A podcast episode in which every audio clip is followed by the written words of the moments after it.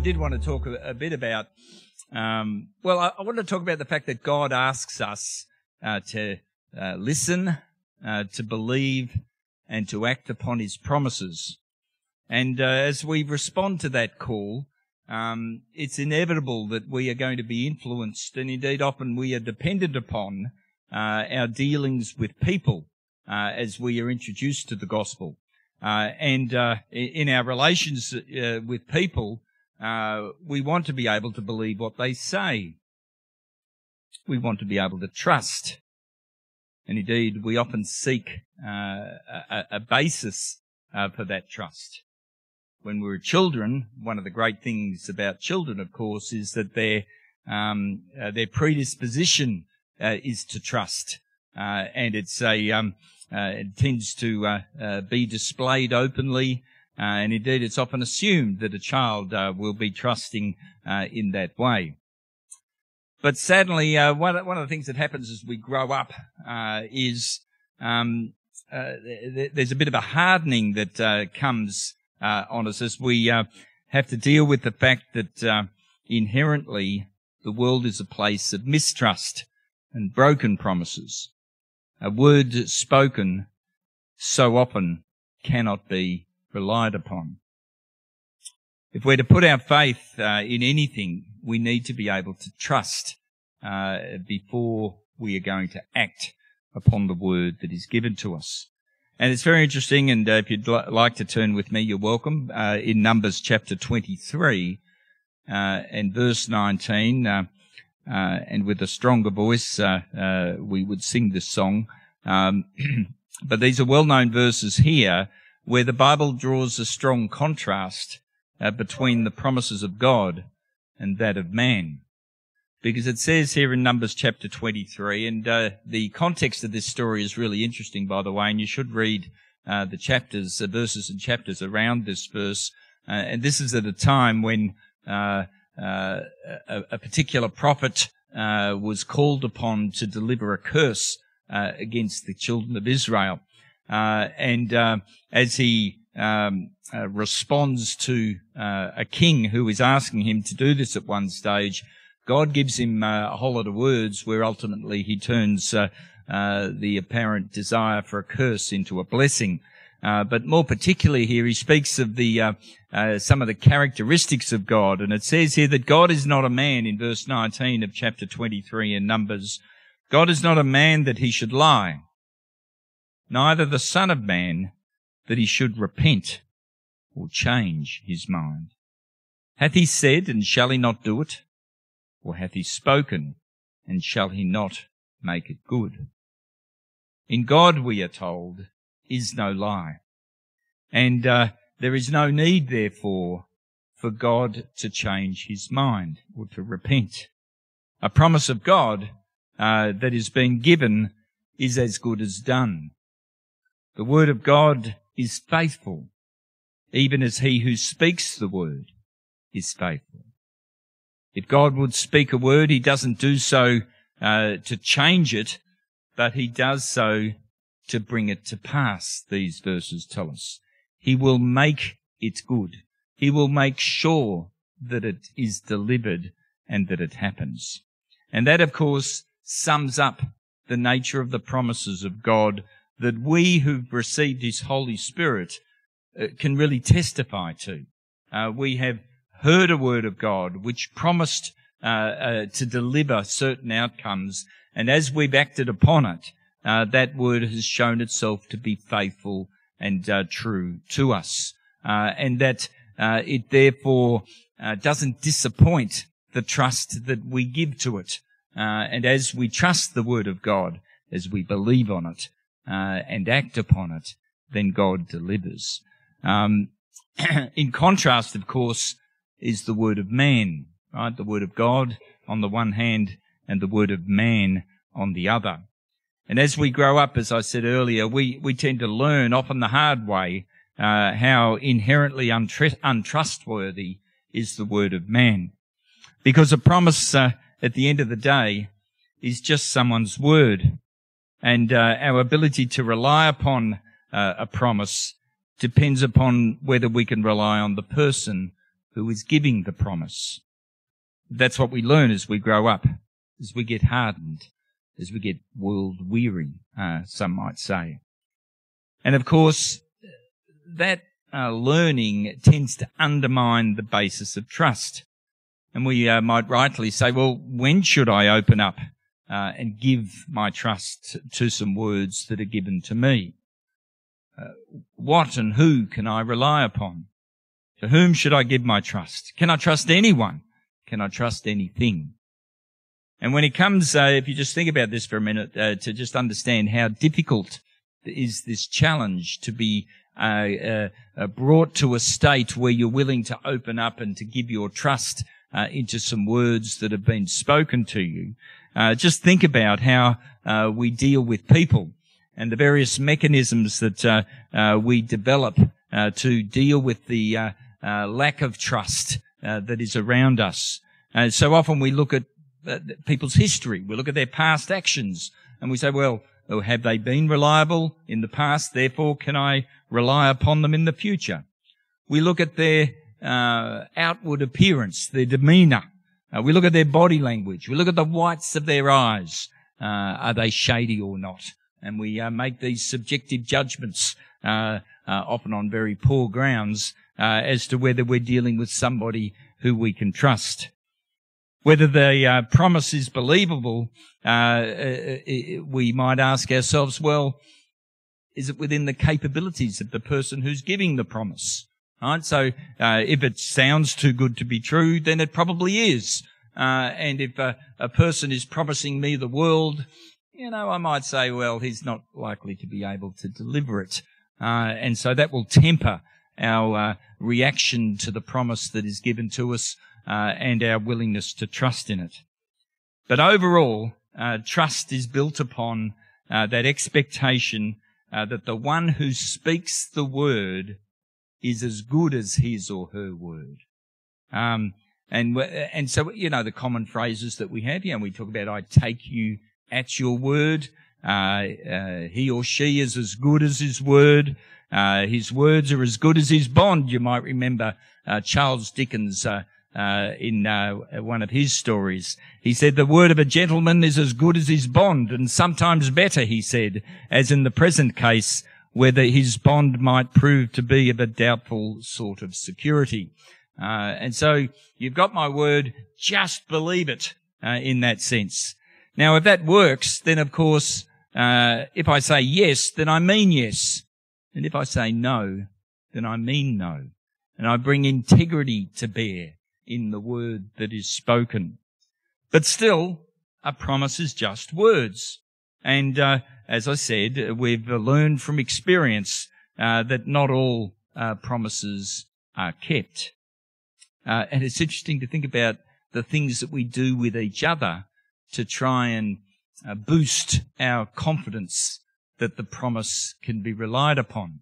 So, you know, what do you do sometimes? You know, you have a deal, you sell something or you agree to do something in the future or you have a little verbal contract. What do you do? You shake hands, right? So you go through a gesture uh, that uh, uh, indicates, well, yeah, I'm serious about this. Let's shake on it, right? So that's one way. Maybe we put it in writing, right? So that we're not just relying upon people's uh, what people have said in, in, in their mouths and what we remember they said, but we put it in writing, so we've got a record of it. Or maybe we can put it in writing and have witnesses uh, who can stand around and testify to the fact that yes, I was there and uh, A promised B to uh, do uh, this or that or the other thing. Sometimes you put a signature on your document, right? And that also uh, helps to affirm the fact uh, that you're serious about what you're doing. Uh, you might remember out of the book of Ruth, there's this lovely little story uh, uh, uh where uh, uh, Boaz buys the birthright and the land, and in, in purchasing the land, uh, he, he, had a crowd of witnesses around about him, and they were all able to, uh, uh, witness the fact that the transaction took place. And then they passed a shoe, right, and symbolic of the fact uh, that uh, you know they now had the right to walk on the land, and that was a little uh, custom that had been built at the time. Sometimes we put a seal on a document, and that makes it even more important, right? Because look, uh, they've got the melted wax and they've stamped it and uh, they've put it on there. Sometimes we require that the promise be repeated to others in a position of public authority. You know, we have to sign a statutory declaration before a justice of the peace or uh, a lawyer or a school teacher or a doctor or something. Uh, sometimes we attach a legal sanction if what is promised uh, to be true uh, is in fact not true. and you have to pay uh, uh, the consequences of not telling the truth. Sometimes we require a formal declaration of what is said to be true, right? So we have an oath or an affirmation. I swear by Almighty God, we uh, uh, have to say as we come to court, or I solemnly, uh, sincerely and truly declare and affirm that what I say uh, is the truth. Uh, you can believe my words. And uh, look, we're so used to promises not being kept that we not only have many different ways of trying to increase the chance that it will be kept, but we even have different types of promises. Right? Uh, we have different. Uh, uh, so, you, you, have you ever heard of a vow? Right? A vow is when you make a, a solemn promise made to God or any deity or saint to perform some act or make some gift or sacrifice in return for some special favour. Right? Now that's a, uh, pretty. So we uh, attach reliability to a person's word depending on, on whether it is spoken lightheartedly or as something the person will try and do as a, the best endeavours uh, as a promise or a big promise or a, a solemn promise, a, a, vow, a really big promise. Uh, it's all a bit sad, really, isn't it? Right? It uh, makes life uh, uh, active and uh, profitable for lawyers, Uh, but makes uh, life very frustrating uh, when your dealings are so dependent upon the untrustworthiness of the promises that fill our lives and the words that are said to us. Thankfully, when it comes to our dealings with God, we are encouraged to understand that we're in a different situation. And indeed, it's important that we are because we are encouraged to observe uh, the, the, the very stark contrast between all of the complexity that we find in our dealings with people uh, and the untrustworthiness of man, and to just stop, reflect upon the fact that God is not a man that he should lie, neither the Son of Man that he should change his mind and go back on his word. Because when God speaks his word, it'll come to pass. And indeed, he will make it good, the Bible tells us. And that is a wonderful uh, uh, lesson for us to learn because if we can build that attitude of trustworthy, uh, of trusting uh, and uh, belief and faith in the Word of God, then of course the Word of God is able to work for us. Now the great story on promise, of course, uh, is uh, that of the life of Abraham, who was given promises over a very extended period. And we'll read a few uh, verses about his life, and indeed it uh, it traces through 25 years of this man's life. Right, and it starts, uh, if you'll go with me to Genesis chapter 12, uh, and reading here at the beginning of the chapter.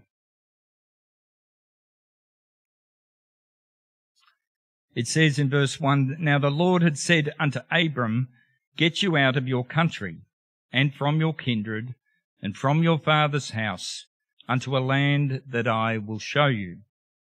And I will make of you a great nation, and I will bless you, and I will make your name great, and you shall be a blessing. And I will bless them that bless you, and curse him that curses you, and in you shall all families of the earth be blessed. So what we have in this exchange between God and Abraham is firstly an instruction. The instruction was to leave his home and go to a different land, go to a different place. And uh, that, of course, required him to sever his links uh, to the life that he had built. Uh, it, it says there, and separate yourself from your father's house and go into a different place that I will show you, unto a land that God would reveal to him. And this uh, concept of being willing to take yourself uh, out of the uh, life that you've built uh, the place uh, where you may have uh, familiar and comfortable things that you've built in your life and maybe some wealth that attaches to it and saying, no, I'm going to leave that behind and you are to separate yourself from that and to go somewhere that God will show you. Right? So that's how it starts. And the consequence of that, in the words that were delivered to Abraham, was that a blessing should flow. And the blessing should be, as God made him a great nation, to bless himself, his name, and to make, uh, to, so that he shall be a blessing, and that through him there would be a blessing to others. And indeed it says here, you'll note uh, that the blessing of Abraham was to extend not only to him and his family, but to all the nations of the earth. And then, uh, if that was the end of the little exchange here, of course it wouldn't tell you the full story. Because what's important is what Abraham did in response to both the instruction and the promised blessing. And what he did, of course, was he acted upon the promise. He packed up all that he had, departed from where he lived in uh, Ur of the Chaldees, uh, and uh, travelled uh, across to God's land of promise. And it tells us that in the next verse. It says, uh, So Abram departed uh, as the Lord had spoken unto him, and Lot went with him, and Abram was 75 years old when he departed out of Haran. Now, one of the um, very important things about the promises of God is that they become significant only as we act upon them. Until then, it is just a, if you like, a latent opportunity. It's potential energy, you might describe it. Uh, it has got a, an opportunity to, uh, to, to deliver, but until we act upon it, it's latent and it's uh, uh it, it's not uh, not being uh, ignited in that sense. And um, remember, as I said before, we should always contrast acting on the promises of God with acting on the promises of people uh, where broken trust so often leads to disappointment. Uh, God's promise required trust, and here the promise that he gave to Abraham required trust, but in Abraham it led to belief, to, to faith, and to action, and God was able to deliver. So let's line, uh, wind the clock forward and, and go into Genesis chapter 13, and you can read the rest of the story at home, but we'll pick it up in about verse 14 where the Lord says unto Abram after that Lot was separated from him, Lift up now your eyes and look from the place where you are northward and southward and eastward and westward. Right? So have a look around you. For all the land which you see, to you I will give it, and to your seed forever. And I will make your seed as the dust of the earth, so that if a man can number the dust of the earth, then shall your seed also be numbered. Arise, walk through the land in the length of it and the breadth of it, for I will give it to you. Now, within this, of course, is embedded not only a promise uh, for the land, but also a promise that he will have some seed, right? In other words, he will have children, uh, is the promise here. Uh, he receives a promise that he would have a child. Uh, it's uh, first received that promise when he was fatherless and 75 years old.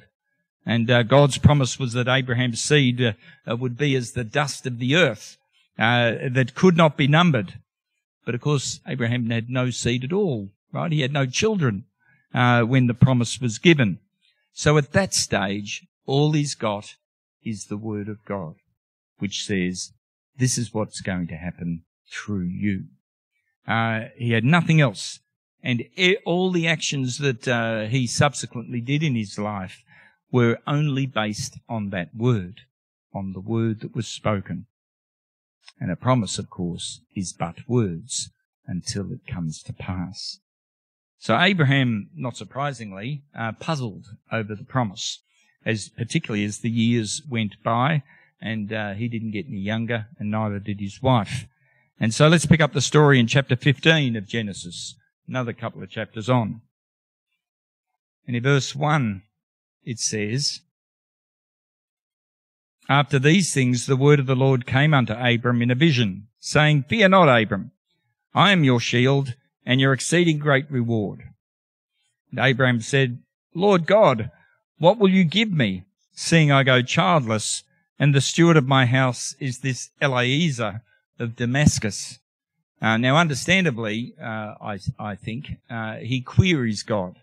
Uh, he notes uh, uh, the possibility of his her- inheritance going through his steward, but it didn't quite seem to fit God's promise, which spoke of his seed, which suggested he was going to have a child. Um, and so it didn't quite work, even though the custom might have allowed that to happen. And Abram said, it says in verse 3, Behold, to me you have given no seed and, and lo, one born in my house in mine heir is mine heir. And behold, the word of the Lord came unto him, saying, This shall not be your heir, but he that shall come forth out of your own bowels shall be your heir. And he brought him forth abroad and said, Look now toward heaven, and tell the stars, if you be able to number them. And he said unto, unto him, So shall your seed be. So what does God do here? God reaffirms the pure promise that he had initially given. You might say he gives him a few more words, right? And that's all they were. They were just words. And then we have this wonderful verse in verse 6, which is a, a lesson to us all. Uh, because Abraham, it says, he believed in the Lord and he counted it to him for righteousness. So here Abraham is noted as believing the Lord, uh, despite the fact that, you know, there are a few things that seem to be going against uh, the word and the promise that God had given.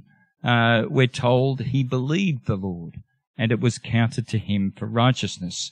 One of Abraham's strengths was to take the word of God at face value and to believe it uh, and to act upon it and to rely upon it as if it were true. But the reality was there was no children or no child. So under the custom of the day, Abraham and his wife uh, tried to work it out.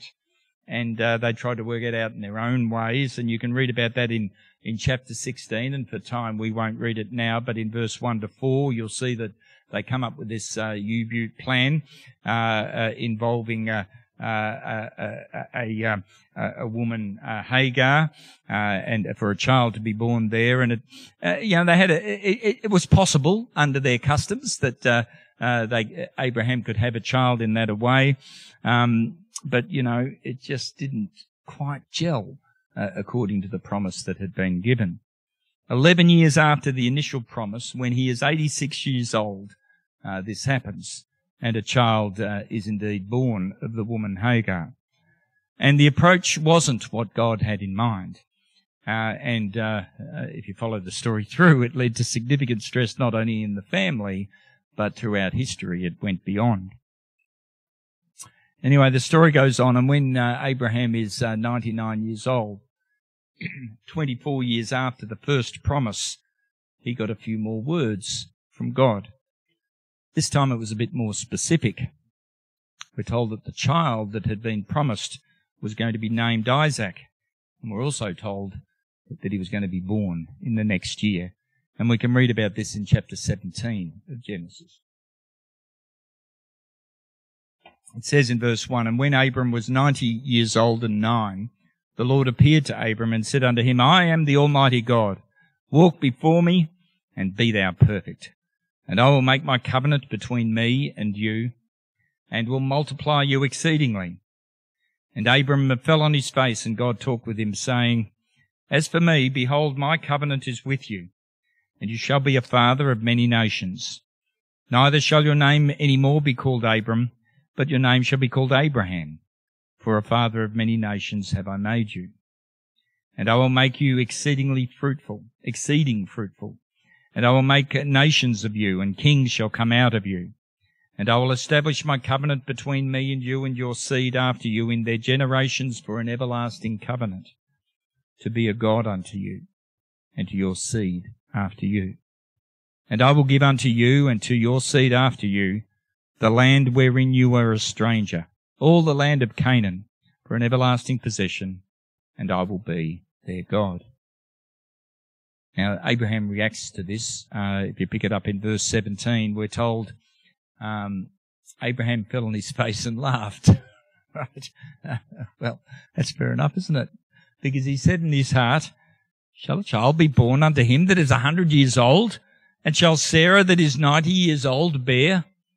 And Abraham said unto God, Oh, that Ishmael might live forever, or live before you. Now Ishmael is that, that child that was born to Hagar, uh, according to the plan that uh, Abram and uh, Sarah had uh, put together uh, uh, some years before. And God said, and this is where he's very specific, Sarah your wife shall bear you a son indeed, and you shall call his name Isaac. And I will establish my covenant with him for an everlasting covenant, and with his seed after him. And as for Ishmael, I've heard you. Behold, I've blessed him, and will make him fruitful, and will multiply him exceedingly. Twelve princes shall he beget, and I will make him a great nation. But my covenant will I establish with Isaac, which Sarah shall bear unto you at this set time in the next year. Now that's a, uh, a very specific set of promises which had not been delivered for 25 years. Right? That's what Abraham and Sarah had to live through. But Isaac was finally born 25 years after the first promise, and you can read about that in Genesis chapter 21 from verse 1 to 3. So let's just reflect uh, a little bit about what this all means for us. Because thankfully we're not uh, uh, hanging on uh, for our aged bodies uh, to bear children. Uh, but there's nevertheless a need for us to listen to a word that is delivered to us.